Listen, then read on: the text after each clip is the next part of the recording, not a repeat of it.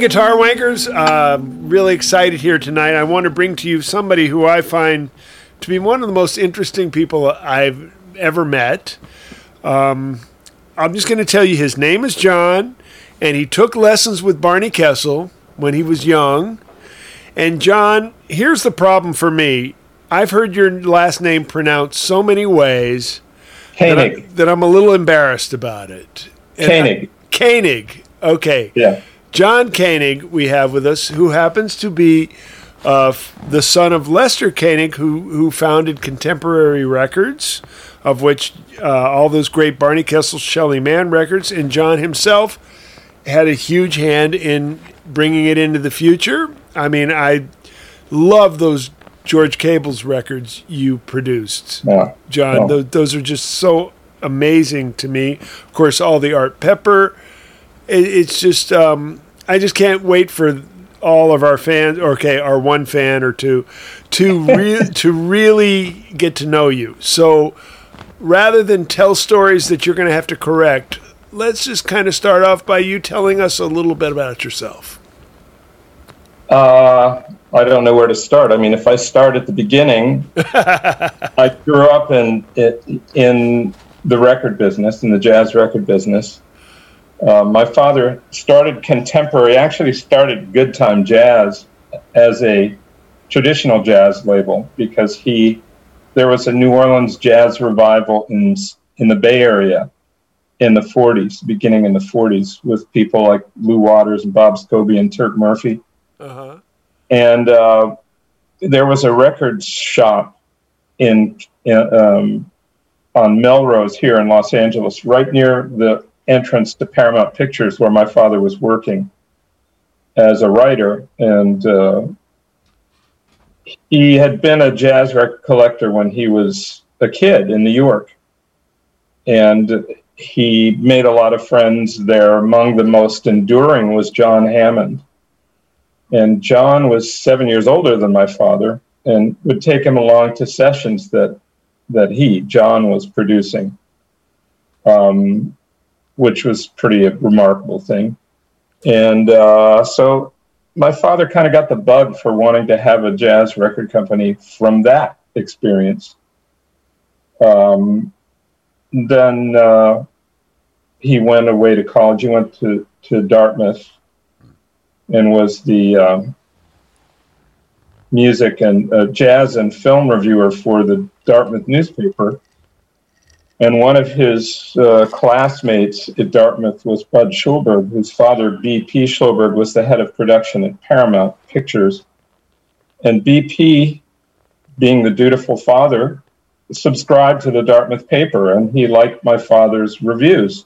And my father spent a holiday, a holiday or two out in California with the Schulbergs and developed a relationship with BP. So my grandfather was a judge. So my father was required to go to law school, and he went to Yale Law School. And then my grandfather died, so my father quit uh, and and joined the circus. All uh, for all intents and purposes, he became. Uh, he, he went to work for WNEW Radio in New York for a guy called Martin Block. There was a famous program called make believe ballroom that staged concerts and it was a, a jazz, mostly big band kind of show. Uh-huh. And he had been, he did that for about a year, and then he got a telegram from BP saying, "Come to Los, drop everything, come to Los Angeles. I'm going to set you up as a writer at Paramount." Well, that's the, the amazing telegram of all time to get, and he got it, and he came to uh, to LA, and I think it was uh, 1937. Went to work at Paramount, and uh, the um, the Jazzman record shop was one of his haunts. It was right near where he was working, and he became friends with the owners, Dave Stewart and his wife, Marili Morden. Um, and Marili was an interesting character. I don't recall ever having met her, but her her goal in life was to take T-Bone Walker off Central Avenue and make him a star. Wow. That was that was her her big aim. Anyway, so the Jazzman not only sold records, but they made them. And the first records my father produced were Lu Watters records in 1941 that he and Dave Stewart drove a, a bunch of gear up there and recorded the Lu Watters band in a ballroom, all of which uh, was released on the Jazzman label. And then the war happened. My father went in the film unit there, and when he, by the time he got back, Marili and and Dave had gotten divorced, and she and Marili had married Nesuhi Ertegun, who was Ahmet Ertegun's older brother, and as Ahmet used to describe him, his hero, his idol. And was, had very refined taste and uh, made some wonderful Kid Ory records starting in 1943, 44, 45 for for the the Jazzman label. So Nesuhi then became the Jazzman, uh-huh. and uh, then uh, as these things go, Nesuhi and Marili got divorced, and so they decided to sell the catalog. And my father bought it, and that was the foundation of his record label. The the cat, some of which he had produced, some of which Nesuhi had produced, but it was all almost all traditional jazz. I mean, it was Kid Ory and the San Francisco New Orleans revival, and uh, Bunk Johnson, uh, who was a, a, New Orleans legend, uh, the era earlier than Louis Armstrong, and um, so he and he signed the Firehouse Five, which was kind of a novelty band, but a very kind of kinetic, exciting band that a lot of his friends in show business were fans of, including Ava Gardner, of all people. Ah. And and uh, so uh, he was working for Willie Wyler, the famous director, and he was Wyler's. My father was Wyler's second in command for nine years, starting from the war through Roman holiday, which is how we happened to live in Italy for a year when I was two and three years old. And um, uh, so uh, Nesuhi and Dave, both of Marili's exes, came to work at Good Time Jazz and Contemporary. Now, the, where did Contemporary come from? Yeah. My father had worked in a um,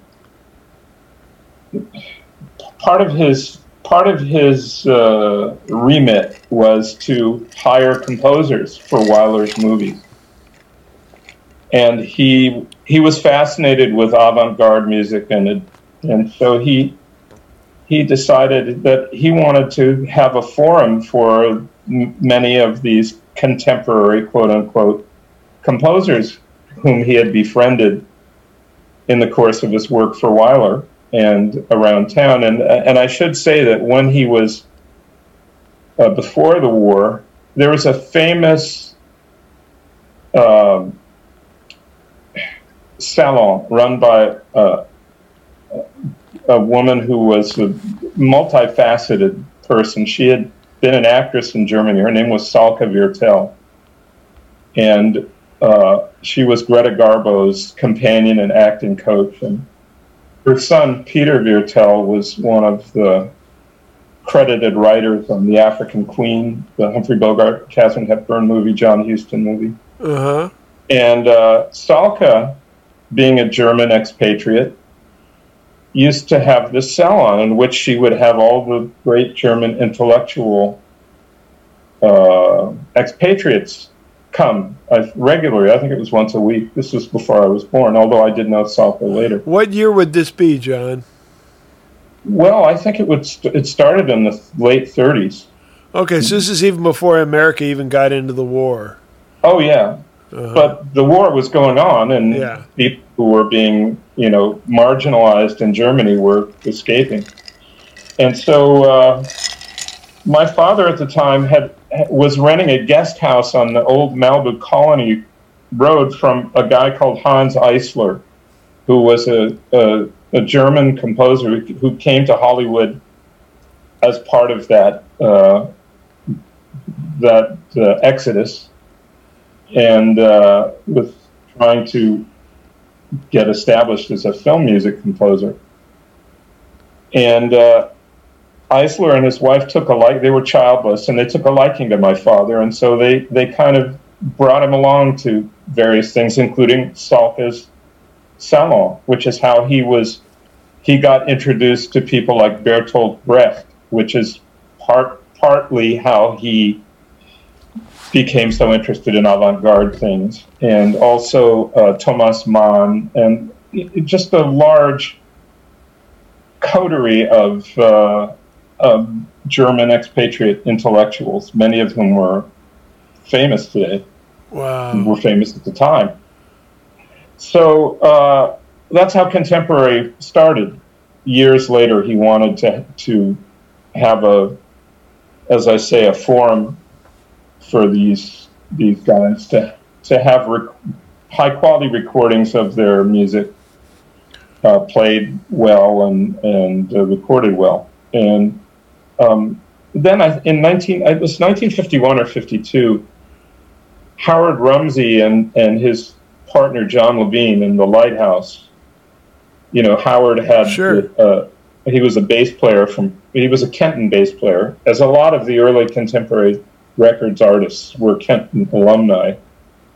And uh, but he decided with John Levine to to open and run this nightclub and the Lighthouse All Stars, which he led, which uh, Howard led, mm-hmm. performed there as well as many other people. Uh, and so Howard and John tried their hand at recording, and they made an album. I think it was a 10 inch album uh, in those days. That was the format. And um, they decided it was too much work to run a label and, as, John, as Howard told me, a saloon. so they approached my father and said, Can you take this off our hands? And so then he he decided, yeah, let's let's do that. And so he started con- the contemporary records we all know as the contemporary modern jazz label ah. and relegated the um, the classical contemporary stuff to the contemporary composers series. So it was under the same umbrella, but it wasn't contemporary records anymore. It was the contemporary composers series. And that's how it got started. And I came along in 1950, so I remember being dragged off to. I was actually, my mother was taken, whisked away from a recording session to give birth to me. That, wow. It was a. Do you know which Turk session Mur- it was? Turk Murphy. Wow, and you know, here's we have a connection because you know I'm from San Francisco, so I spent a lot of time listening to Turk, and actually played in that group occasionally. So much later, of course. sure. Well, I love Turk. Yeah. Turk was just a wonderful guy. And so uh, I remember um, in the early days looking through the glass in the studio and being held in someone's arms. I'm assuming it was my mother's arms, and Shelly Manne kind of clowning on the other side of the glass in a break, you know, moving his arms around. And he, I remember one time he put a tenor saxophone mouthpiece cover on his nose. Oh wow! to, try, to try and get me to laugh, which uh-huh. I think I did. And uh, so I was, I think that was probably at Capitol because the Contemporary Studio didn't open until uh, 1955, I think, or 56. So the early contemporary records were done at Capitol. Yeah, although one, I think the probably the most famous early one, which was uh, Shelly Manne, My Fair Lady, with Andre Previn. Yeah. And Leroy Vinnegar was done at Radio Recorders. Okay. Unfortunately, the tape machine there had a flutter. I guess oh. there was some there was some sort of grit on the capstan idler wheel or the capstan, uh-huh. and so if you listen carefully, you can hear a kind of flutter. But uh, I when, don't when, when was Fair My Fair Lady recorded? Do you remember what year? Fifty-seven. Fifty-seven. So that, but so so this So the contemporary studios were open by that time, and Roy DuNann Yeah. had, had moved over. Okay. Yeah, it might have been either they were they were working on the gear, or maybe they were they were converting to stereo. Because, you know, we we made the first contemporary record that was recorded in stereo was the first Curtis Counce album.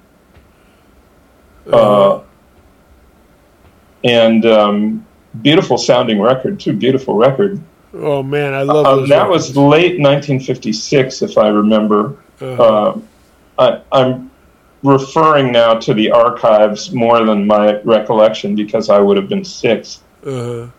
And um, uh, but the radio recorders was an anomaly. Okay. The early records were at Capitol, which is where Roy DuNann worked. uh-huh.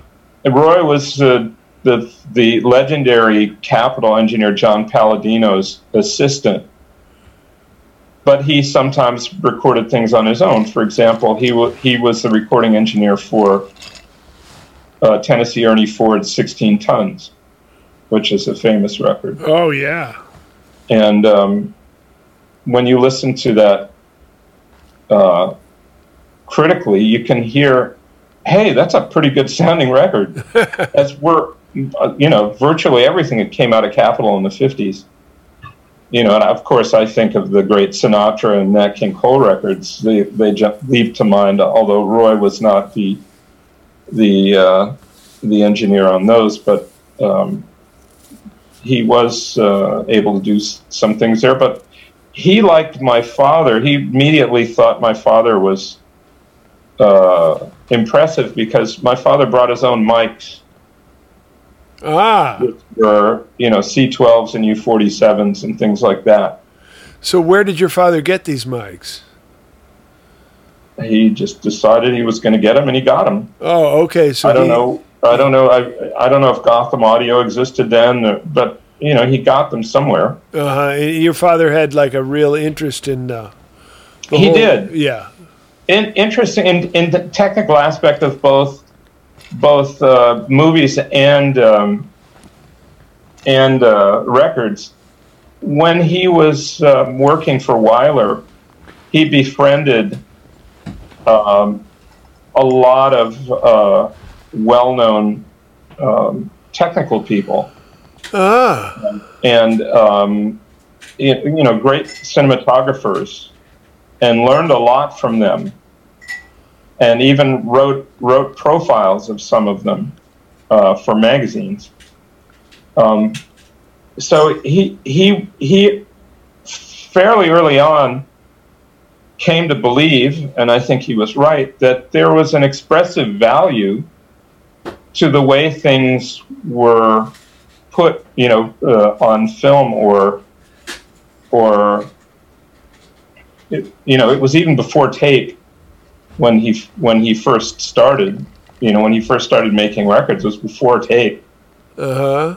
and um, so uh, you know, he, he that was something that was very important to him, the the quality of audio. Wow. And you know, sometimes I think, you know, I mean, he and I, I being uh, uh, at the time a, a wise guy, teenager, Mm-hmm. would would argue with him about things. Like, for example, I had a band.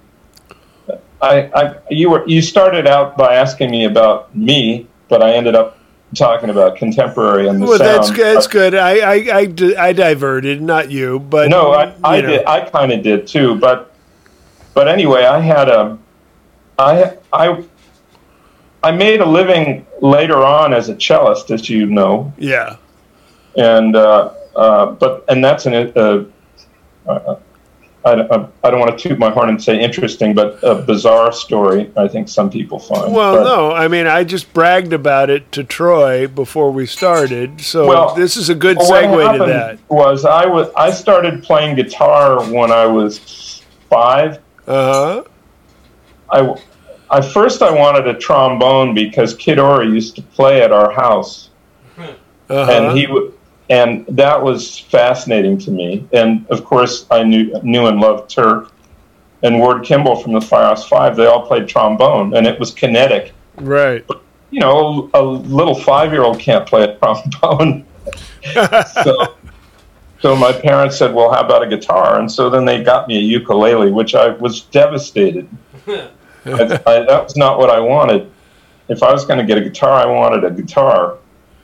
But anyway, I got one at at five, and uh, was just playing, you know, folky, strummy kind of stuff.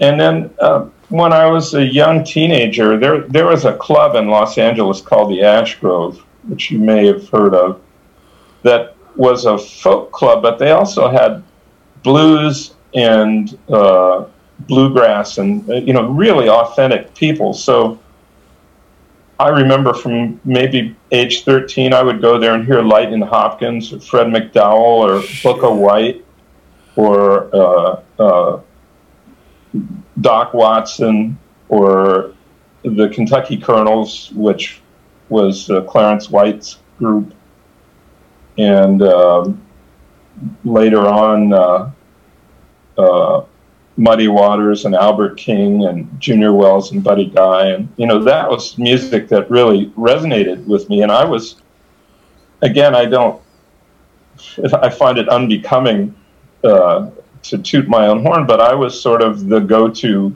teenage blues, white blues guitar player in Los Angeles in those days.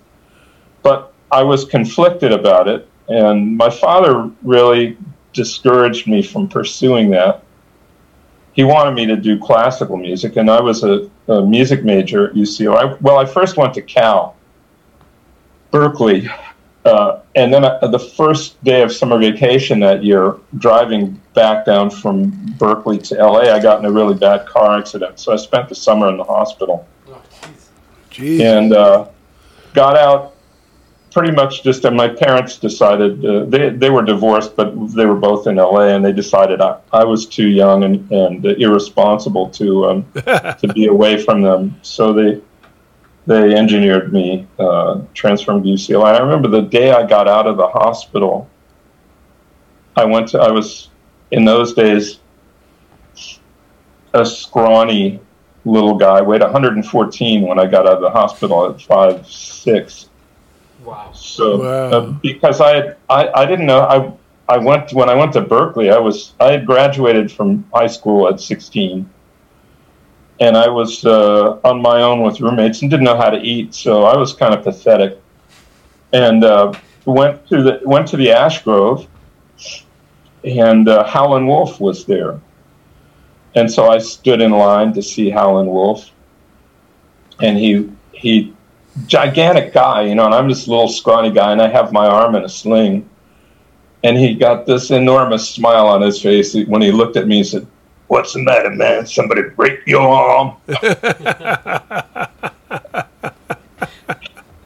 and uh, but anyway, I, I you know I love that music, and uh, you know that accident did I broke my my shoulder really badly. It's still not uh, fifty some odd years later, and uh, in factory condition. Uh, but I'm it's serviceable now. But uh, it was maybe six months before I was able to articulate my fingers on my left hand. So that didn't do wonders for my guitar playing. And at that point, I was playing classical guitar a little bit and attempting to do jazz. And that's when my father said, uh, "You need to study with Barney." So, so, so, so, you studied with Barney later than I I had originally thought. So you studied yeah, with Barney already, back in your college years, right? Yeah, I was already a guitar player. Oh, okay. I wasn't. I wasn't per se a jazz guitar player. Yeah.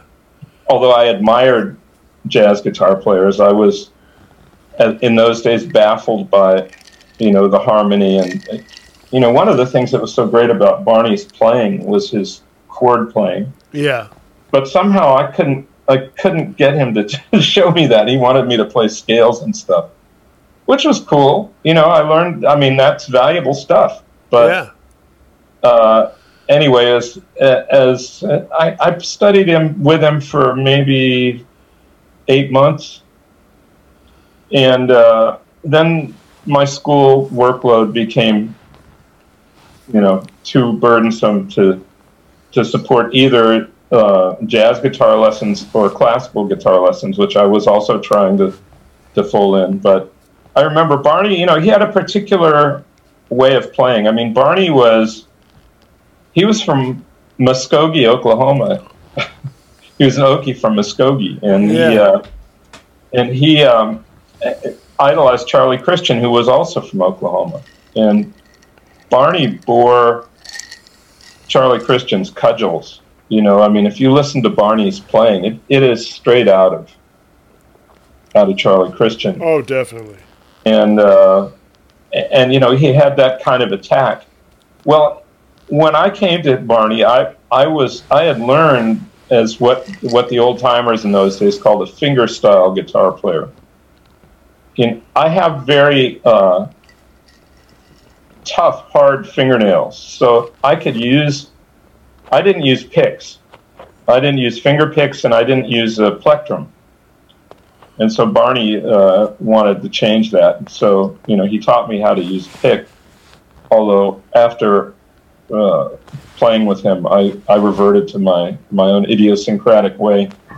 Uh, but I understood where he was coming from with it because that was his sound and that was how he, you know, he said, "I don't want, I don't want your sound to be a milk toast kind of sound. I want it to be present," which was where he was coming from with with the whole pick business. Right. And he had, he I don't know if if this is universally accepted uh, terminology, but he would refer to up picks and down picks, and he notated them in music the same way on string on you know with a bow we we indicate up bow and down bow. Yeah. Uh, I don't know. Maybe you can tell me if that's common in common use, but yeah, yeah. That that you know, again, depending upon who you're talking to, everybody. Yeah. Uh, you know, I mean, the plectrum guitar, unlike the bow, has a far uh, shorter historical life, so it doesn't have a, um, you know, we don't have the like the right way and the wrong way, the way the bow world, you know, the classical bow world does. You know, of like yeah. 200 years of this is the best way to do this. We we have like what, well, well you'd be you surprised. Know. You'd really be surprised oh, about okay. that because. Um, uh, I came into playing with a bow, you know, playing the cello right. late also. Um, I was studying music composition and theory, and I had a real stern taskmaster for a professor named Henri Lazarof, died a few years ago, who didn't didn't acknowledge the guitar as a real instrument and and, and uh, didn't acknowledge popular music as valid and, or you know didn't even had practically never heard of jazz. Yeah, and um, so he kind of shamed me into picking up another instrument, and um, I happened to uh, come across a, a, a, bulletin board that had ads on it. That there was a, an ad on a three by five index card that said for sale, twenty five dollars cello it doesn't have that nice Stradivarius tone, but it will look good standing in the corner next to your oud. as, it happened, as it happened, I was playing the oud in a Persian music group at UCLA because UCLA had an ethnomusicology department, and you could uh, you were required to graduate to do a certain number of performance classes, and I was able to do a lot of them in ethno. So I was playing the oud. and uh, it just seemed fortuitous. So I bought this thing, and then I thought, well, you know, I'll, I'll like Oscar Pettiford. You know, I, that yeah. was like what I was thinking.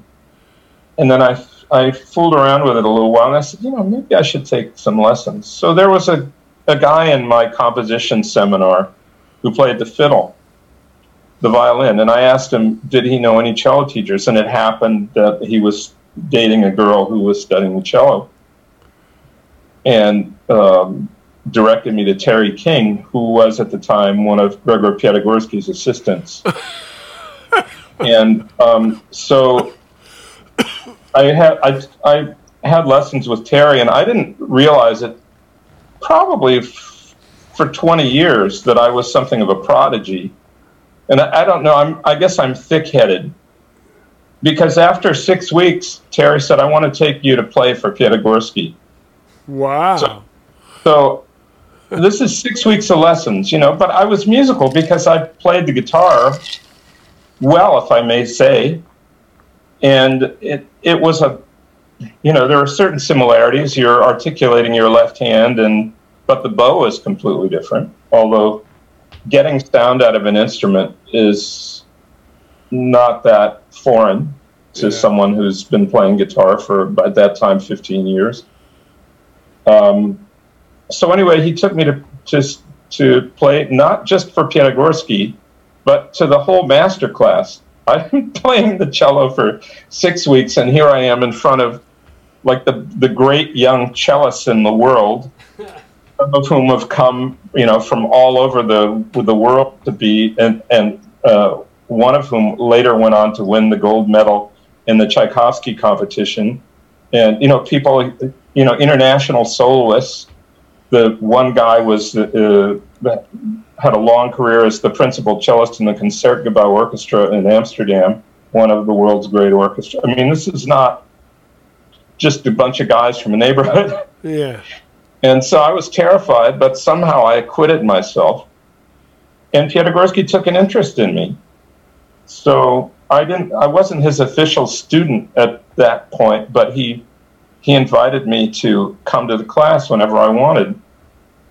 And I thought he was just being polite.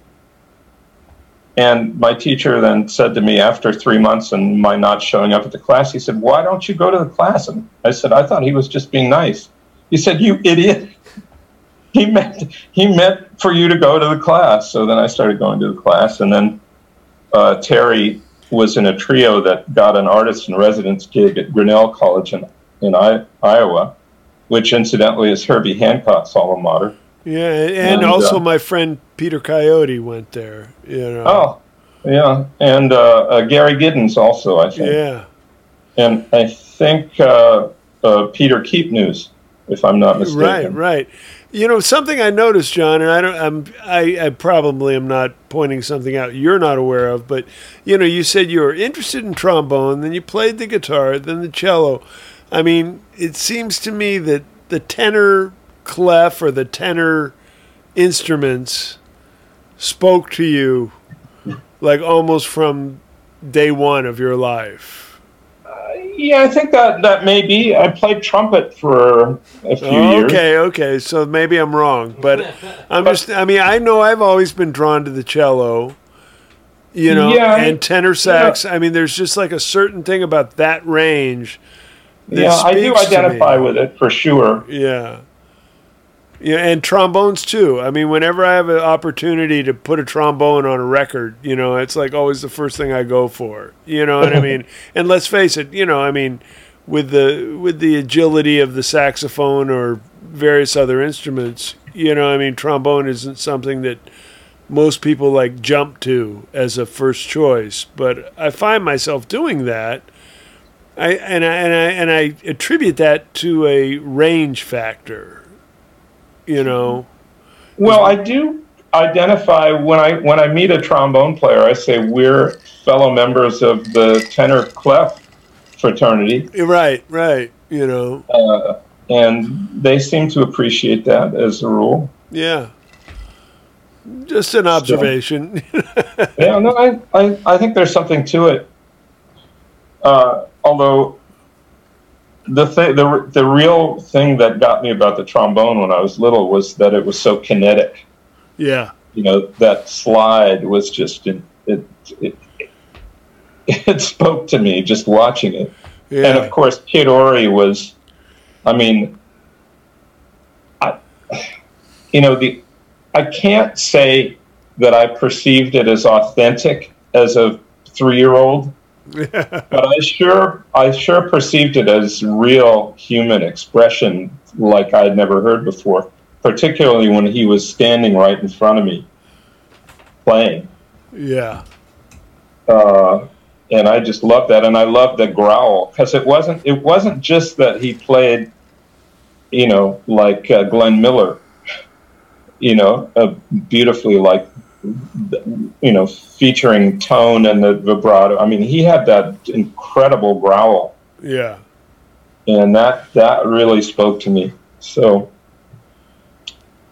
but uh, so anyway, eventually I I became, I guess, three years later, two two or three years later, I became a full fledged member of the Piatigorsky Master Class, and through a um, a weird uh, quirk of geography, I um, I ended up being the person who drove Piatigorsky to class twice a week from from Brentwood to USC. So and remembering that this was 74, 75, and we had the gas uh, rationing going on and, right. and, and diamond lanes and huge, horrible traffic. We spent a lot of time together in the car, and miracle of miracles, we became very close, very close friends. I didn't realize it at the time, and he didn't broadcast it. He really didn't tell anybody. We knew he was ill, but he had terminal cancer. Oh wow! And he put on a brave. I mean, he was he was extraordinary. I mean, he was fully himself to the end, not physically in terms of playing, but uh, you know, if he would demonstrate in class, I mean, it was the most gorgeous thing you ever heard. Not in terms of the beauty of the sound necessarily, although he had a beautiful sound, but he was all about expression. And I think that may be one of the reasons he related to me so well, because I was not like all of the other students, a hothouse flower. You know, I came up in the jazz world. My idea of expression was Muddy Waters or Miles Davis or Coltrane, all of whom I was lucky enough to know to a greater or lesser degree. Um, and he, you know, he used to have uh, the Chico Hamilton quintet play at his New Year's parties. Really? I think he was originally attracted because Fred Katz was in the group. Right, right. But I talked to Jim Hall about this because Jim played at some of those parties. You, you know, my father and I did a, a session together for John Snyder. He he started a label at at uh, A and M called Horizon that didn't have a very long life. And uh, John idolized my father, and he wanted him to record a duo record with uh, Red Mitchell and Jim. And um, didn't really work because Jim was. Uh, I, I I didn't know him well. I liked him a lot, but he seemed very kind of self-effacing that night, and he he kept wanting to turn the the tone control on his. He had this beautiful ES 175, and he kept wanting to have the tone be all the way to zero. Right. So it just sounded like muffled. Uh-huh. And uh, I I suggested to my father maybe we mic the strings and mix that so that there would be some at least some kind of attack or something other than just the the fuzzy bottom. But uh, I think he thought that would be too intrusive, so he nixed it, and and consequently all the stuff was unusable, although they they played beautifully. But uh, I, I had mentioned to uh, Jim that I I understood he had been in Chico's group when they played it Piatigorsky. He said, "Oh, please say hello to your master," as he said, because at the time I was in the Piatigorsky class. Right. We did this session, but uh, and, and speaking of guitars, you know that ES 175. I love that guitar. Uh, when he and Red went to have a bite to eat, my father and Roy DuNann and I were in the studio alone, and they were they were like frustrated at the sound, at you know not being able to get a sound. And they asked me, "Well, go play his guitar." So I started playing his guitar, and it was just so so wonderful to play. My favorite uh, big body electric guitar I've ever played, second only to yours, Barney's. Yeah. Which I, I I mean I played that thing and it was it was magical. But you probably experience that every day. Yeah. And how about that picture I found of, of Oh man, the picture with Django, yeah. Before he wonder- before he got rid of the headstock, yeah. yeah, I Yeah, wonder if uh, yeah. I wonder if uh, if Django fooled around on that guitar. I bet he did. Wow. I can't see why he wouldn't, you know. Yeah, yeah, exactly. So you know, there's a real history to that guitar, Yeah. uh, and I'm happy to say that Piatigorsky used to like to play on my cello because one of the things that happened, we I was officially in his class for a year, and then he was we had summer, and he used to call me to go over to his house practically every day, and he would give me lessons, and we would play duos together. Jesus. and, and I I didn't realize it at the time because I I was thrilled at the whole at the whole notion of playing duos with Piatigorsky.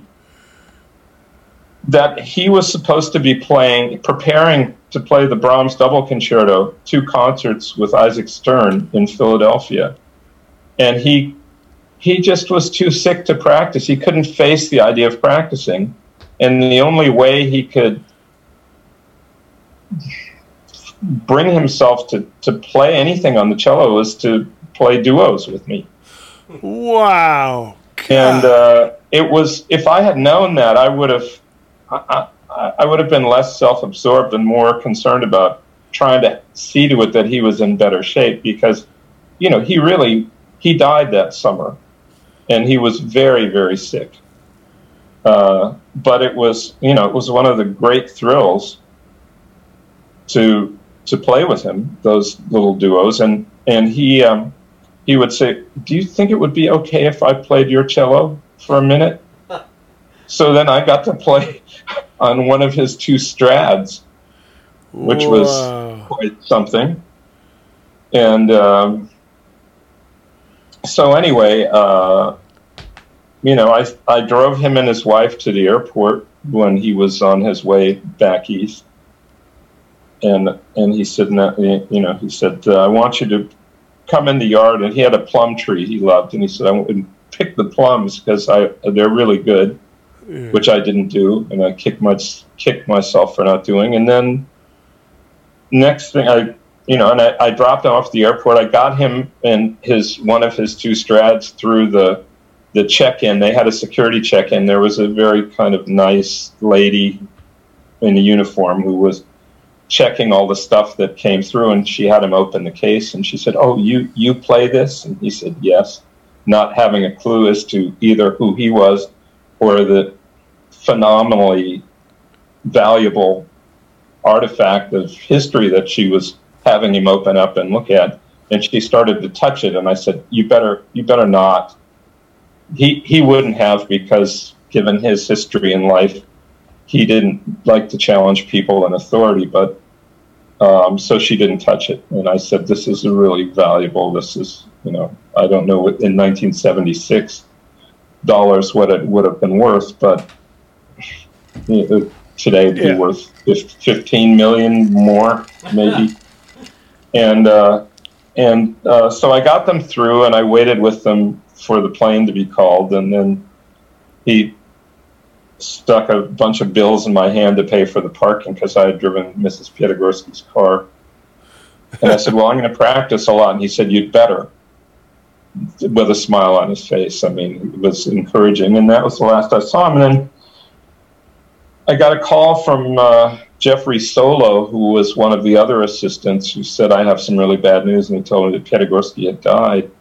And so that threw my world into an uproar because not only was did I regard him as the the greatest person I'd ever known, but that was going to be my my life for at least the next year or maybe two.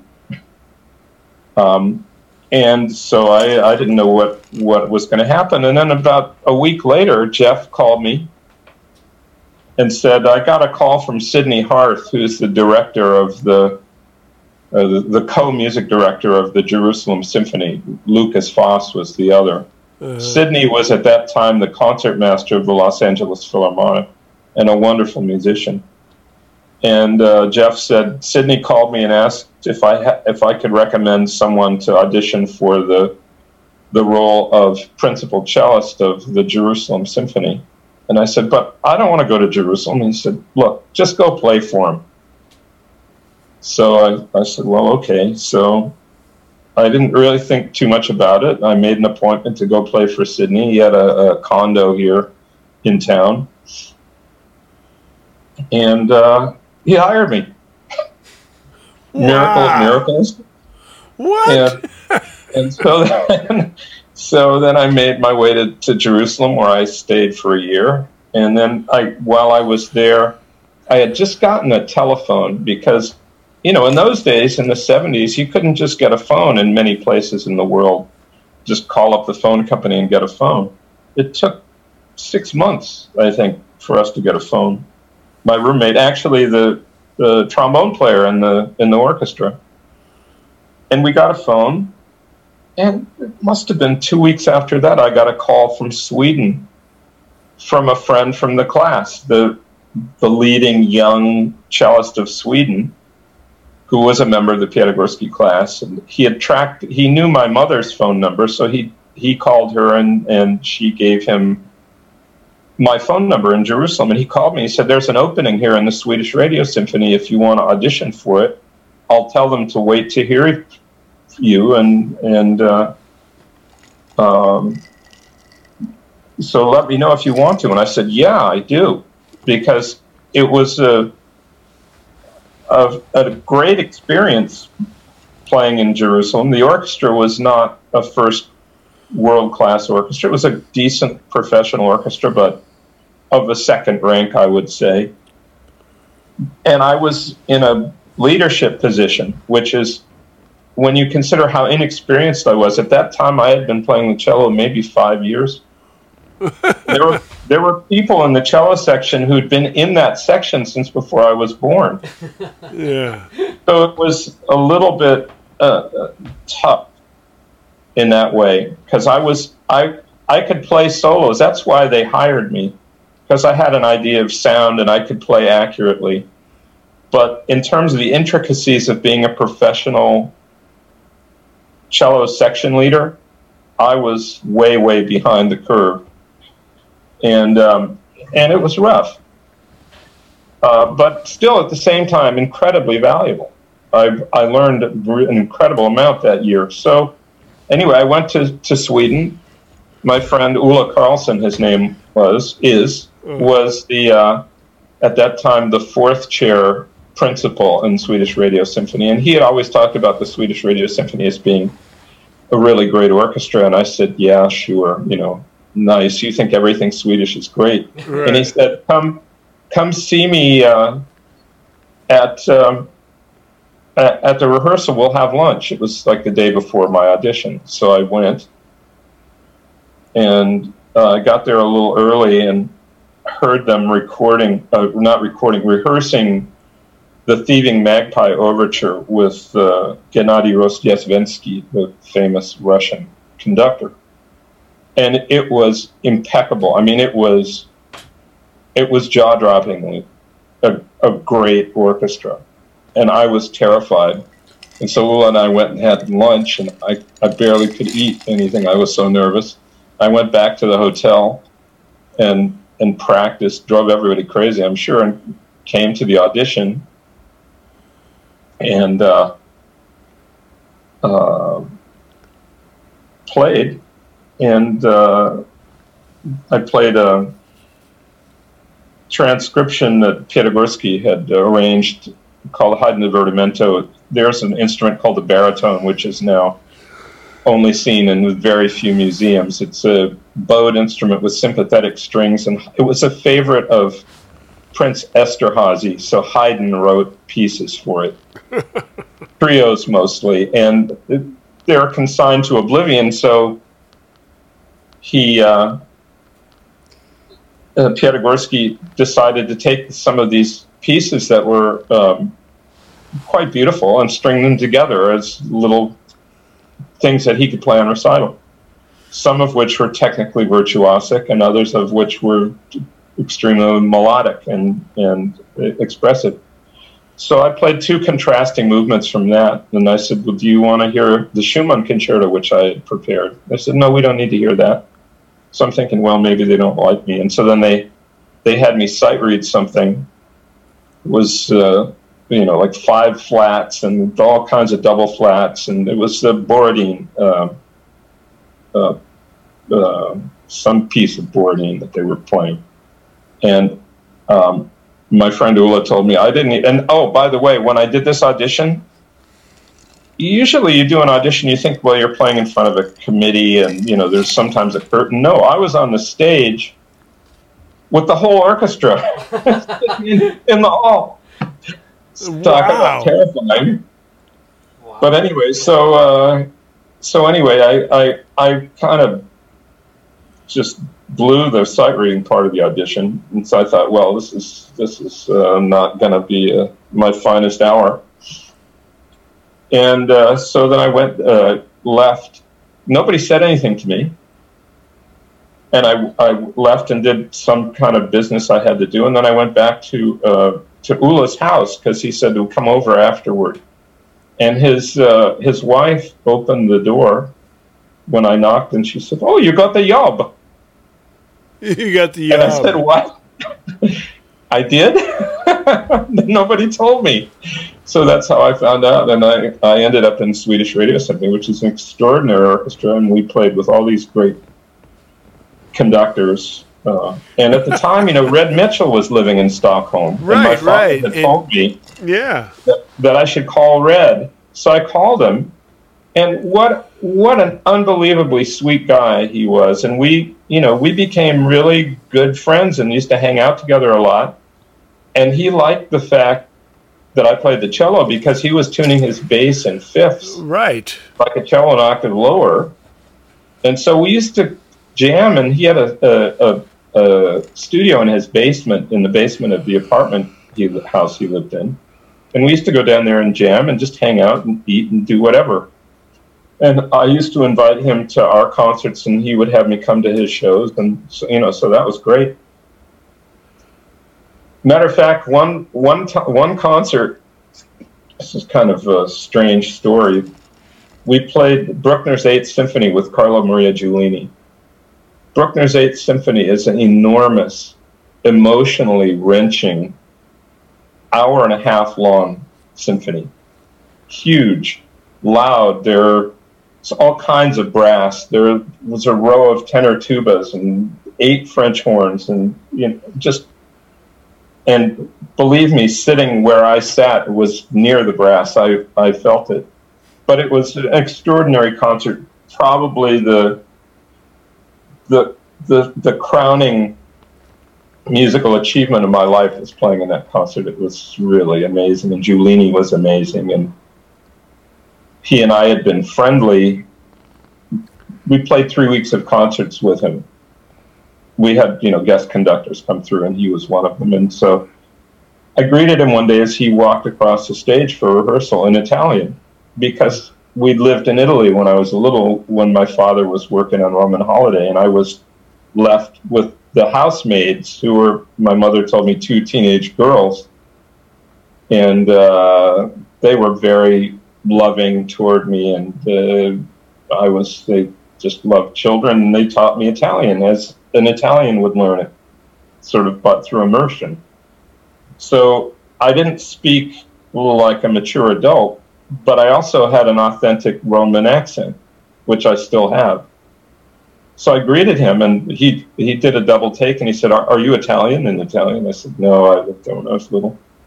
I don't really speak Italian very well. So anyway, he it, he was very gentlemanly, and he he was a very um, elegant character, Giulini, and uh, very courtly, very uh, elevated demeanor.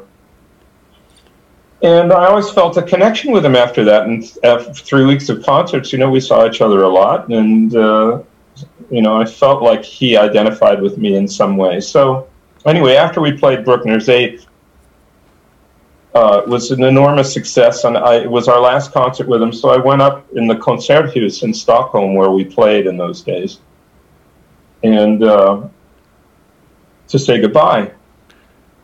And uh, I waited in line. I was there with my tails with my cello case, and the door was ajar, and I could see he was talking to a guy who looked vaguely familiar, but whom I couldn't place. He looked a little to me like a young Walter Cronkite, but I didn't, you know, he was obviously not Walter Cronkite. They were speaking in German about Italian opera, and I didn't speak German really, but I picked that up. And then that guy came out and he nodded at me in a kind of meaningful way. And I was a little bit bashful because by that point, I wasn't, I was a foreigner and I didn't know the ways of behaving really. But I went in to say goodbye to uh, Giulini and he was very sweet and very nice. And then I went down to the artist entrance where I was to meet Red Mitchell, who came to the concert, and his friend, a jazz pianist and, and jazz journalist named Ulla Ringstrom. And so we're standing there. Again, I'm in my tails with my cello, and we're trying to figure out where we're going to go to eat. And the guy, the Walter Cronkite looking guy, came down out of the elevator. The, now, this is the artist entrance is basically a square room with an elevator and a an entrance and a security counter. Right. And so this guy came down and he walked over to me and stuck out his hand and said in Swedish, Thank you very much for this evening. It was uh, really wonderful. And I was sort of abashed, but managed to say thank you in Swedish. And then he turned and left. And I turned to Red and Ulla, and they were slack jawed. And they said, Don't you know who that was? And I said, No. It had been Ingmar Bergman. So, wow. So uh, you know that was quite a, quite an experience playing in Stockholm with that orchestra because it was, you know, I, I talked to Lynn Harrell. Do you know who Lynn Harrell was? Uh, I, I hate to say was because he died last year, but he was one of our great cellists. And uh, when I first met him, we had the same doctor. And I first met him in my doctor's office, and so we were talking, and I told him I'd played in the Swedish Radio Symphony. He said, that's the orchestra everybody tries to get a solo engagement with, but they have very they, very few openings for those. So you know that was a thing. It was a really wonderful orchestra, but you know the end of that that story is that halfway through the season, my father died suddenly at age fifty nine, and so I had to pick up stakes and uh, come back and deal with uh, running contemporary records and uh, trying to get my father's estate closed, which was um, not an easy matter, shall we say, because wow, his wife, my stepmother, uh-huh. um, I found out later was being treated for paranoid schizophrenia, but I always knew that she was uh, trouble from virtually before they got married. Uh-huh. She and I were always at loggerheads, and she hated my guts. Mm. And she, my father left the company to my sister and me, but she sued us. We sp- spent seven years being sued by her while I'm trying to produce records and trying to run a record label. It was just really a not not a happy situation. And, and so the cello just like went into the case and you didn't play yeah. It? Yeah, I didn't play for 15 years. What? Because I mean, you're like at this at this incredible pedestal, and then something happens in your yeah, family. Yeah, it was awful. But but, but I mean, uh, I know, mean, I was, obviously, you know, you had the option of saying, well, well, fuck it, I'm gonna play the cello. You guys deal with it, but you did. Yeah, but there were no guys. It was just my sister and me, and my sister was a ballet dancer, and she hadn't grown up in the in the business. You know, uh-huh. as I had after I graduated from UCLA, my father said, "Come have lunch with me." It was after my last final in college. Yeah, and he said, "Okay, when you come to work on Monday," and I said, "What?" Who said anything about work? Right. And the first thing I did at the, at the record company was clean the toilets. So he, you know, I mean, it was a symbolic thing, but he wanted me to learn the business from the ground up, and right. and indeed I did. Uh, he wanted me to follow in his shoes. I think it would have been nice if he'd given me a choice, but eventually he said, "Look, just go play the cello." And oh, I really? Did. But, okay. But um, because he knew that's what I wanted to do, but you know, I I certainly I love jazz and I love you know the idea of making records and I love the musicians he recorded and I love the technical aspects of it. I wasn't so crazy about you know dealing with distributors and trying to get paid and right. those kind of things because I was you know I said I wasn't a hothouse flower um, compared with all the other cellists in the Piatigorsky class, but I was a little bit of a hothouse flower in terms of being protected from the vicissitudes of life in the real world, making a a, a small business work, particularly in a field that was not, uh, shall we say, highly remunerative as a rule. Yeah, I know, but but okay, so here we are. Your father dies, and you have to come back and and take care of everything, but also take over everything, right? Am I yeah. wrong? I mean, it's not just take care of everything; it's take over everything. And what yeah, and he, he, he had left a uh, number of projects unfinished in the can. Uh huh. Um, there was a Ray Brown trio with Cedar Walton and Elvin. There was the Art Pepper Art Pepper live at the Vanguard with Elvin, George Mraz, and George Cables. Yeah. That, that um, I put out in three LPs and Fantasy later repackaged. Right. To just do the complete an amazing and an amazing record, you know. Yeah, and uh, there was another Art Pepper called No Limit that was a quartet with Carl Burnett, Tony Dumas, George Cables. Um, there was uh, Hampton Hawes trio I'm forgetting something, I'm sure. But anyway, it was a lot of material that needed to be put out. And right. one one of the realities of the jazz record business, and I'm sure the record business in general, is if you don't provide the distributors with new product, this continuous flow of product, basically they, they wouldn't pay you. So I had to do that. Well, fortunately, I knew how to do that. Well, I I was less than stellar in terms of putting a jacket together. I kind of knew what I wanted to do, but I was also, you know, it wasn't wasn't my forte. Although yeah. I did do some, you know, did end up doing some pretty good ones, but I also was very short on resources. So, for example, I did a Bobby Hutcherson record that I ended up taking the cover photo for because I couldn't afford to get somebody else to do it. and it turned which, out to be a pretty good one. Which record was that? A solo quartet. Oh yeah, it's uh, overdubbing. He was he was um, interested in, in M'Boom, you know, Max Roach's right percussion ensemble, and he wanted to do something like that.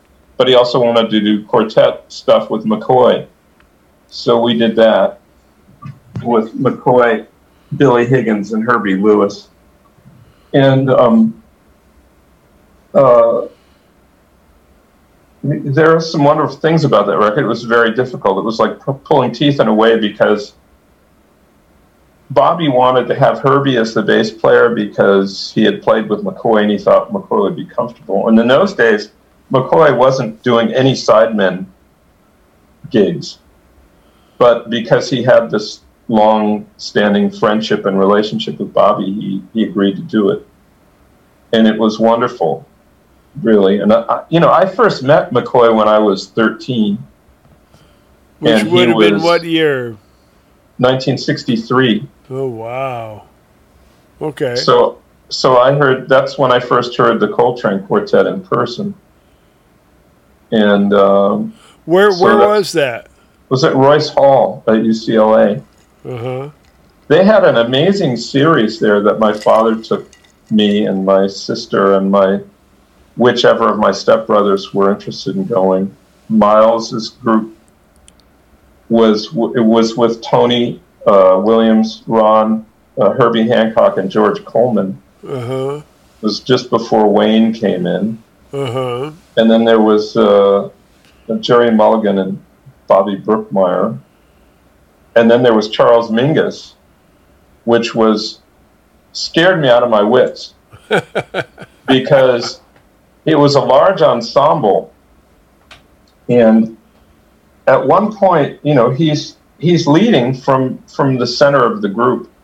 He stops the ensemble. I don't I don't know. There may be ten musicians on stage, maybe more. And he named three guys. Said you. He named their name. You, you, and you. You're not playing my music. Get off my stage and don't come back here until you can play it. and I mean, in the middle of Royce Hall, packed Royce Hall, unbelievable experience. And I you know, we were pretty much up front in the front of, you know, maybe seven, eight rows back. So I really got a full dose of his, you know, his his anger. I have no other way of putting it. I mean, he was just he was furious.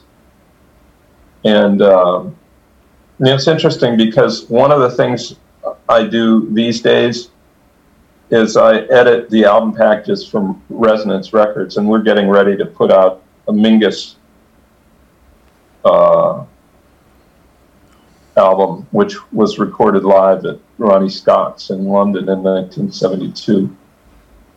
And uh, Zev Feldman, who's the uh, the producer of all these uh, archival issues, uh, puts you know g- gathers a group of different people to either interview or to write pieces, and so I've edited the ten pieces that are going in this book. I mean, I don't know if you've seen any of the Resonance. No, I no, Um, I have. And for our for our listeners, you know, some of them are not necessarily as jazz centric as I am. Resonance Record has ha, Resonance Records has basically found incredible archives and brought them back to the world. Wes Montgomery, John Coltrane, etc. And you're involved with that now, but you know, I mean, that's just Yeah. part of your Well, long legacy. Well, I'm their lawyer, oh, but I also, uh, but I also um, I am their editor. I'm their go-to album package editor, uh huh. and um, so I'm reading these pieces, and one of the interviews is with Charles McPherson, who was a alto sax player, kind of Charlie Parker esque, who played with Mingus for 12 years. And he, he gives this story where he he's uh, I think 19 or 20. He and uh, and Lonnie Hillyer, a trumpet player, both from Detroit, come to New York to, to test the waters to see if they can land a gig with a name band Yeah. and through the the you know series of incidents, Yusef Lateef, who was also from Detroit, knew them and recommended them to Mingus. So Mingus came to hear them and then hired them. And uh, Charles McPherson says that on the first night of their gig, they're playing in uh, a club, and Mingus is having a dispute with the club owner. And in a fury, he started attacking the piano. And he and, and he said, he's he's taking grabbing the piano strings with his hands and ripping them out Wow. and tearing the ripping the piano up and, and he said and Lonnie Hillyer and I looked at each other and said we auditioned for this. We got this gig. Is is th- is this what we're gonna do? So Mingus you know I, I mean I I fully appreciate his genius but he was a tortured genius and he was uh, he was kind of uh, uh, well, as I say, I experienced it firsthand because my father took me to hear this concert. right.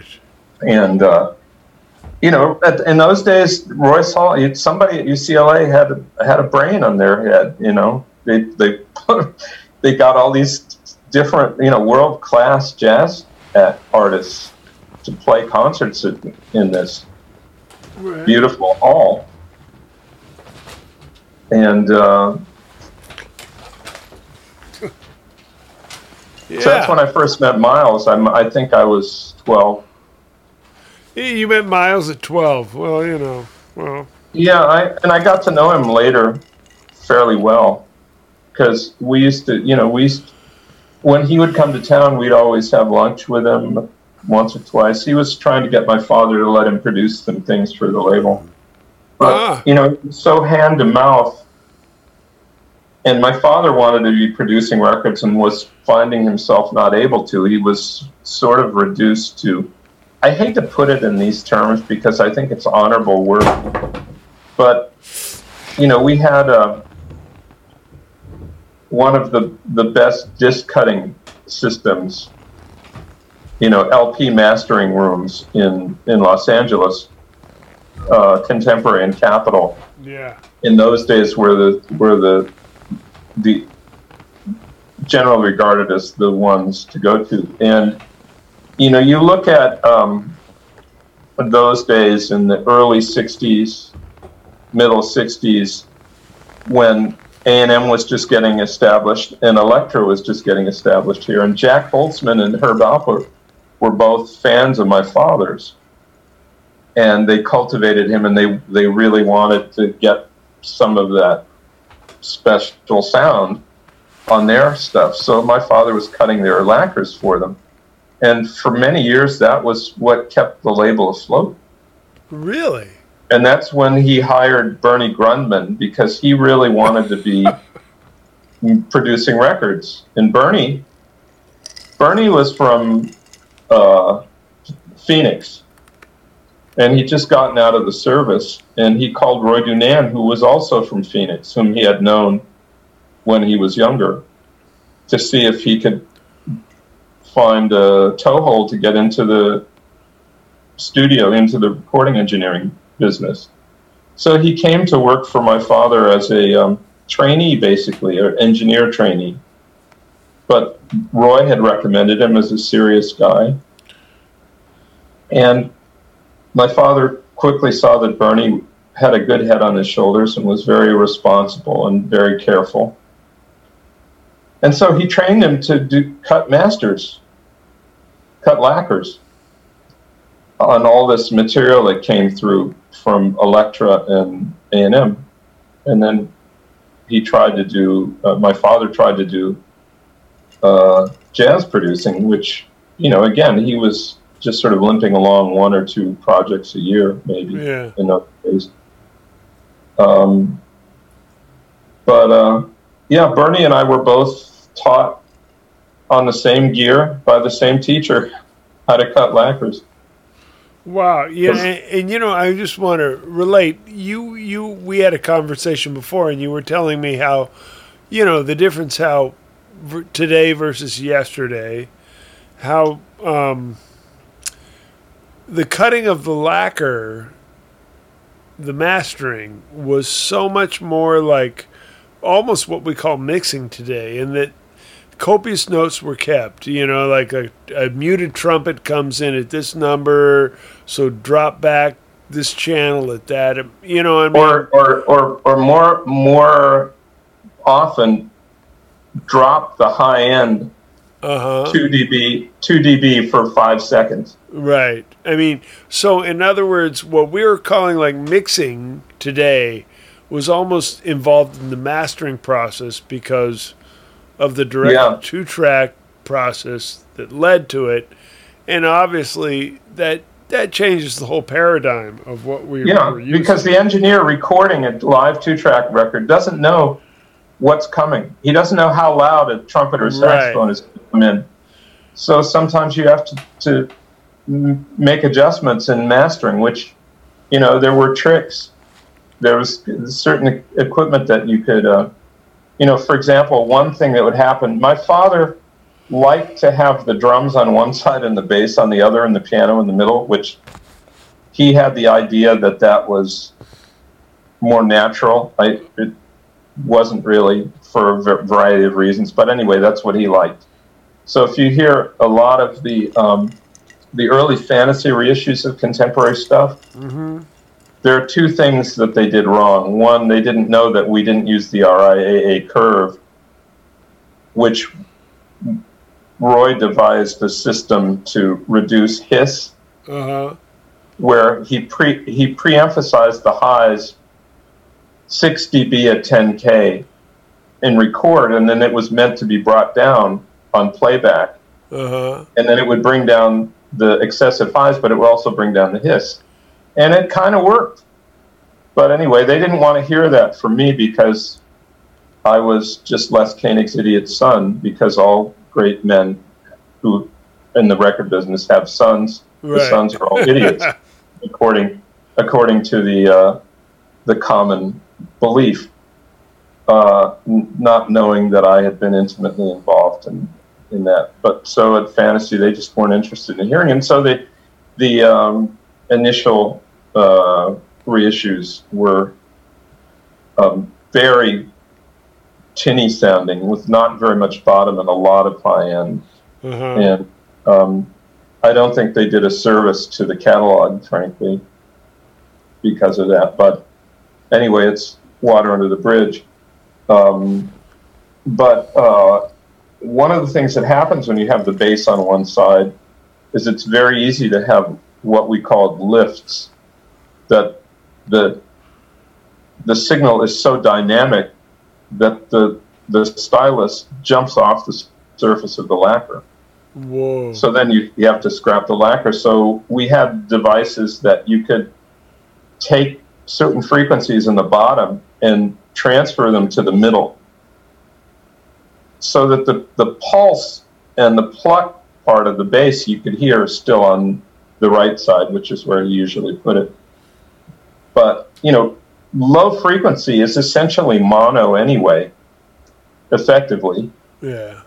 it's not you know like if you if you hear something really really high frequency like a finger cymbal or a snare drum brushes and on on your left side or middle or right you can hear it there you can have a bass on your right but it sounds more like it's in the middle so that isn't really that much of a compromise artistically but it sure made it easier to get the, the, the material on the surface of the lacquer. Right. Uh, so we had a lot of tricks like that that you know weren't even really audible, but that you know we had very. I mean, most of them weren't. Uh, we call them normaled into the system. You had to patch them in if you were if you intended to use them, because most of the the ideal was to make it as clean as possible, make the signal path as absolutely unadulterated as possible. right. So that was that was the system. And if you hear Bernie's product now, by the way, I um, when we moved, I gave him uh, our cutting system. I mean, he had his own lathes, which were more modern. The the our the original contemporary lathe is in in the basement of his studio because I didn't have any place to put it nor any use for it. But it is the original cinema lathe that was used to record the sound for the first sound movie, The Jazz Singer, with Al Jolson, Whoa. Jesus But- Christ. but with different, um, obviously different electronics, because you know we were trying to make records. We weren't trying to operate a museum. Right. uh, and that was what my father decided to do. And it was, uh, you know, so it was a Scully Westrex kind of setup with a HAECO cutter head. HAECO is Holzer Audio Engineering Company, and that was a company founded by Howard Holzer, who was Roy's the second engineer who came in and worked with Roy DuNann together at Contemporary for several years. And then uh, um, Howard built all of uh, A&M's mastering studios. And uh, Wow. wow. Howard was Howard was an extraordinary guy. He he he was a pilot, who liked to go to Mexico. I don't know what. I think he was building mastering rooms down there, and uh, he died in a plane crash. Uh, I guess it was pilot error, supposedly. But you remember that um, car accident I told you about that I had before my meeting Yeah. with Howlin' Wolf? Yeah. Uh, the accident was in Chowchilla. In those days, Route 5 didn't go all the way from northern to southern California. So you could take 5, I think you could take 5 down to somewhere in the middle of, uh, you know, like Merced kind of area. And then you had to cut over to the to the route the what is it 99 99. Yeah.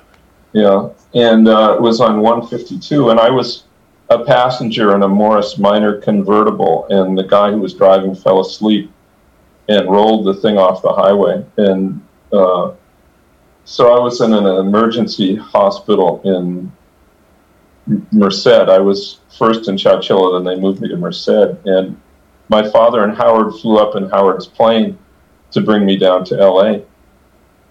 So that's how Jeez. how, how uh, you know close we all were that Howard would do that kind of thing. And he, he was an extraordinary guy, an extraordinary engineer, very tough, uh, very loud voice, big kind of guy. I remember my father had cultivated a cat in the neighborhood, and he called him Office Cat or OC. And he was a kind of skittish cat, kind of uh, fractious if, if you know he was scared by loud noises. Uh-huh. And I remember Howard came by to visit one time, and he saw OC in the studio, and he said, "Oh, a cat! Here, kitty!" And the cat just like a shot out the back door, not to be seen for three days. That was Howard.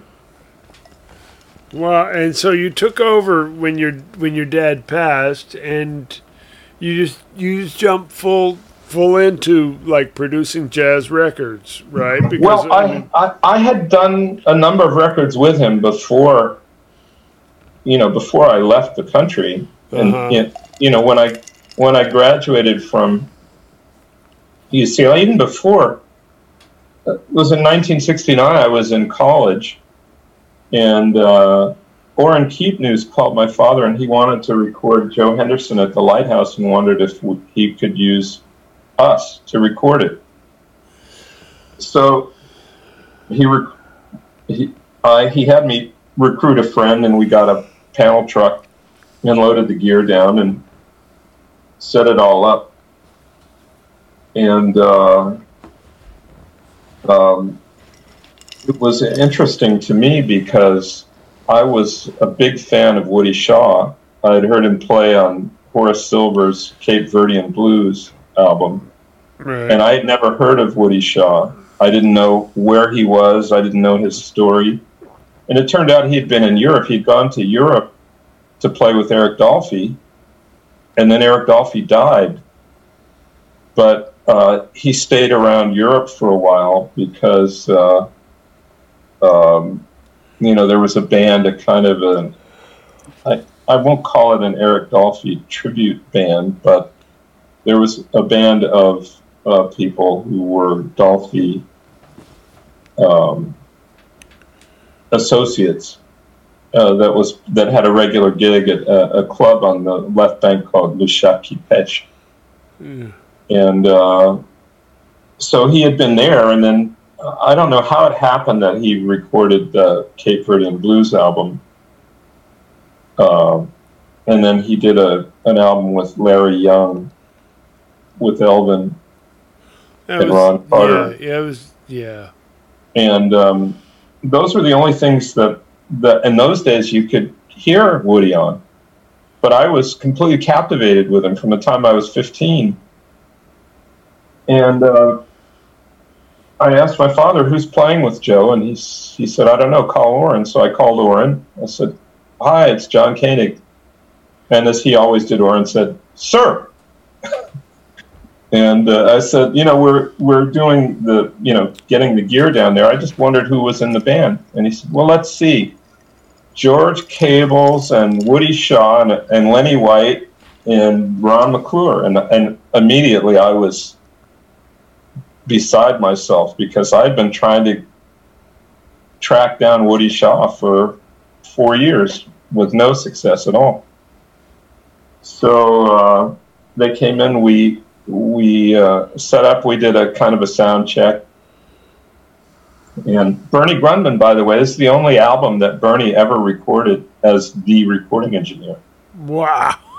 And uh, it actually was quite a good sounding record, but um, but uh, it, the mastering on the original release of it was not quite up to snuff, and uh, there was no bottom to it. And it wasn't because of the way we recorded either. But anyway, it was a very good sounding record. But anyway, so we're we're setting up, and then there, you know the lighthouse, right? Yeah, sure. You know that little that little it's like postage stamp sized dressing room up the stairs. Yeah. So there are these two banquettes and a kind of a coffee table in between, and Woody was on one side and I was on the other.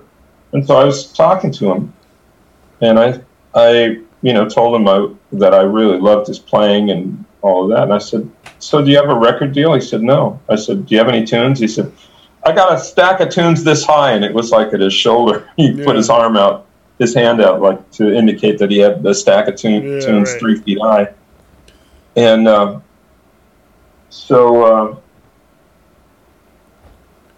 I went and told my father, "Hey, you know, I talked to Woody. He doesn't have a record deal. You should sign him." So they signed him Wow. and he made he made uh, the Blackstone Legacy with, back in New York with uh, with Gary Bartz and uh, and uh, George and Ron Carter and uh, Lenny White and uh, Clint Houston. There were two bass players on it, right. and uh, um, uh, Bennie Maupin. And then uh, a year later, we made when when Woody was playing with Art Blakey, we made a record with two of the guys from Art, Ramon Morris and Manny Boyd and George and uh, um, uh, Sunship Theus Yeah. the late lamented, and uh, Henry Franklin. And uh, then he, based on those, I think was able to make a deal with Columbia. And I think by then he had um, become managed by uh, um, Maxine. Yeah, Maxine Gordon. Right. It Gordon. Was, right. It was mm-hmm. back when he when he joined with Dexter. Yeah, Right. she later married Dexter. She was married to Woody. She's she's Woody the third's mother, but then Woody died and she married Dexter. Right. But I, I remember that time. I mean, that's I'm really really you know intimately aware of that. You know. Yeah. So so anyway, I, I was involved. I had my hand in the in that whole scene earlier, Uh huh. and we had done a. My father had done a Sonny Simmons album. That was a great record too. It was uh, with uh, Barbara Donald, his wife, who was quite good, and Well, she's and with my- Sonny. She was with Sonny Simmons when I was growing Yeah. up. Yeah. Yeah, and and uh, Michael White, the violinist, Right. and Lonnie Lonnie Liston Smith, and Clifford Jarvis, and Richard Davis and Cecil McBee. Right. A really wonderful double LP. And um, I had been around, you know, Barney's Feeling Free with Bobby Hutcherson and, and Chuck Domanico and Elvin Right. and Phineas Newborn with Elvin and Ray Brown. So, you know, even though before I was officially working there, I was involved in those projects and uh, then started getting producing credits when I was around 18. I think the first one was Sonny's Uh-huh. and Woody Shaw. And then And there were, were you, were you involved with the world of piano and, and the finest newborn stuff, or Um, was that In- before you? interestingly enough, Finest was the father and Phineas was Phineas Newborn Jr. And the reason that Finus was Finus and Phineas was Phineas was so that they would know in the house who who was being called. Uh, well, but but but I've always heard that he wanted to be referred to he, as Finus. I mean, no, he was. He we all called everyone called him Phineas, and his really? father was oh. was Phineas. Okay. Yeah, and the the the final authority on that was Phineas the 3rd uh-huh. uh, who told George Claiborne that that was how because George tried to refer to Phineas Newborn Jr. as Finus. He said, "No, that was my grandfather." Oh, really? Because yeah. you know, I mean, that's you know, I mean, I don't care one way or the other. Whatever you want to be called, yeah. I'll call you. That World of Piano record changed my life. I've got to tell well, you. Well, I, I mean, he was extraordinary. Yeah. Just an extraordinary force, but also a very, very troubled human being. Yeah. Oh, I, I heard him live, you know, at the Keystone Corner back in the 70s when he came through San Francisco. And he was very troubled and he would play something brilliant and then he would stop. And he would just sort of like cry or whatever. And then he'd come back to life, reanimate. Yeah. And I remember, you know, being a kid of 17, 16, you know, with my friends going to listen to this and, and I and I said to him, I said, I don't ever want to be that good. well, yeah. I went I went to pick him up for the the last record that we did in 76 and he wasn't at the peak of form but he was playing well yeah and I went to pick him up at the airport and he had just flown in from Memphis and he had a kind of a guy who was an alto sax player named Fred Ford, who had played in Ray Charles's band, who was uh, kind of looking after him, making sure he stayed out of trouble, making right. sure that he ate, you know, that kind of thing. Very nice guy. And they were on the same flight with Ray. So that was the first time I met Ray Charles, was picking oh, wow. Phineas up at the airport although I did get to, to meet him later on because of my association with Ahmet. Yeah. But uh, that's a whole other episode. Yeah, yeah. We we obviously have a lot more to do here, but God, man, this is this is so interesting to me, and of course, you know, right in the middle of um, you know, your father's legacy and Barney's legacy right now in my life, it's just so present.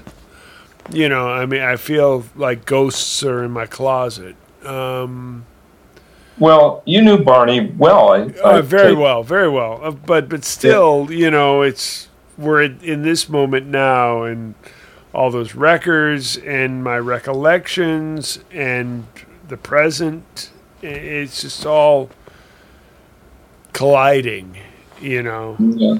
And I, I really appreciate your context for it all because it's well, my own peculiar little little experience with it. Yeah. Yeah, because it's you know I mean, it, to me it's it's just a heritage in a community and a story, you know that it's ongoing. Well, I, I think you'll probably understand when I say this. You know, I I was pretty clueless throughout my life about things. It didn't occur to me that everybody in the world hadn't met Miles Davis or John Coltrane. It it was just a matter of fact thing in in my world, and um, I I appreciated them as geniuses and giants and people I I admired tremendously. But I, I didn't really have an idea of how extraordinary it was to have that kind of contact with them any more than I re- appreciated the Ash Grove and being able to see Mississippi John Hurt or uh, you know these these people from the Mississippi Delta who had practically never traveled from their home in the in the early mid '60s, uh, who were you know practitioners of a cultural um, medium that has driven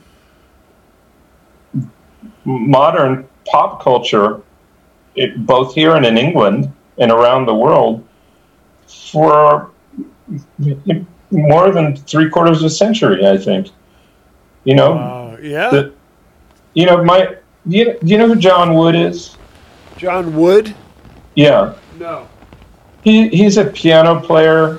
His his father was Randy Wood, the founder of Dot Records. And Randy was from Murfreesboro, Tennessee.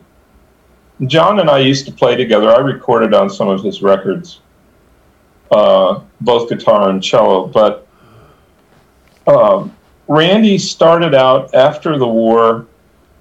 He he had a a radio repair shop, and he decided, being an enterprising guy, that he'd put a rack of records up. And um, soon the records were doing more, he was making more money from selling records than he was from repairing radios. And it became an appliance store. but still, the records were, were the big thing. And so he started a mail order record business, Randy's Records, that became a big international deal. And that's where the Rolling Stones got their blues records from. Holy from, shit! You know that that was you know so it, it you know the impact that that music had on world culture, if you want to call it that, is incalculable. But you know these it it it resonated with these people, with these young guys in England, resonated with me you know, the people I met at the Ash Grove in the early days, Ry Cooder and Taj Mahal, whom I later worked with, and and uh, Bonnie Raitt. You know, th- those are all people who hung out there, right? And were, and, you know, Bonnie, I, I, I, I have it on good authority. Basically, uh, traveled around with Fred McDowell for a better part of a year, and learned a tremendous amount from him was a slide guitar player. Yeah. Uh, she was influenced, uh, obviously, a lot by Ry as well. But so it was. Uh, it was something I didn't fully. I mean, I appreciated it in that I cleaved to that that artistic uh, uh, expression, but I didn't realize how unusual it was.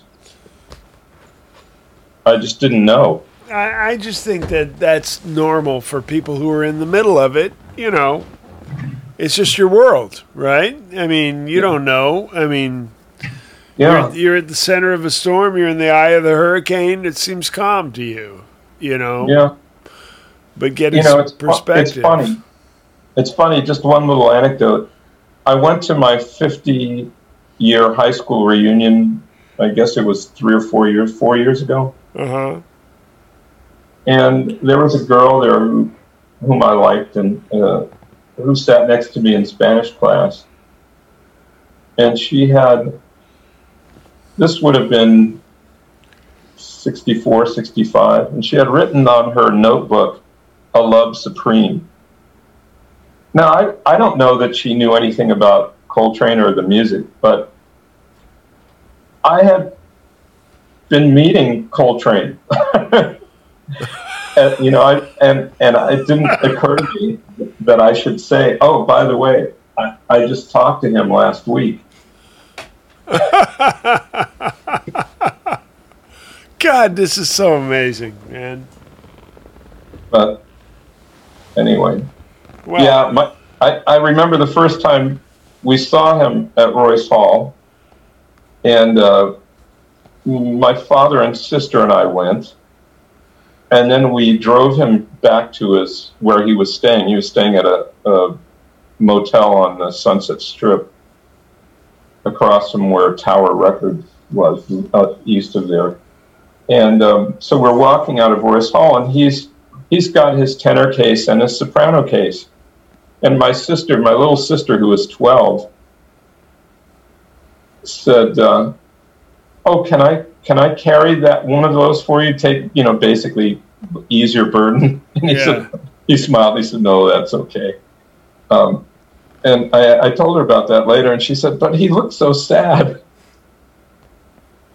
Wow. You know, he was tired after a, a long concert.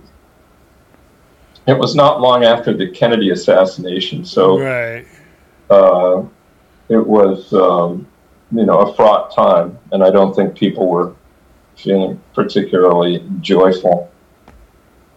But it was an amazing thing to hear. Wow.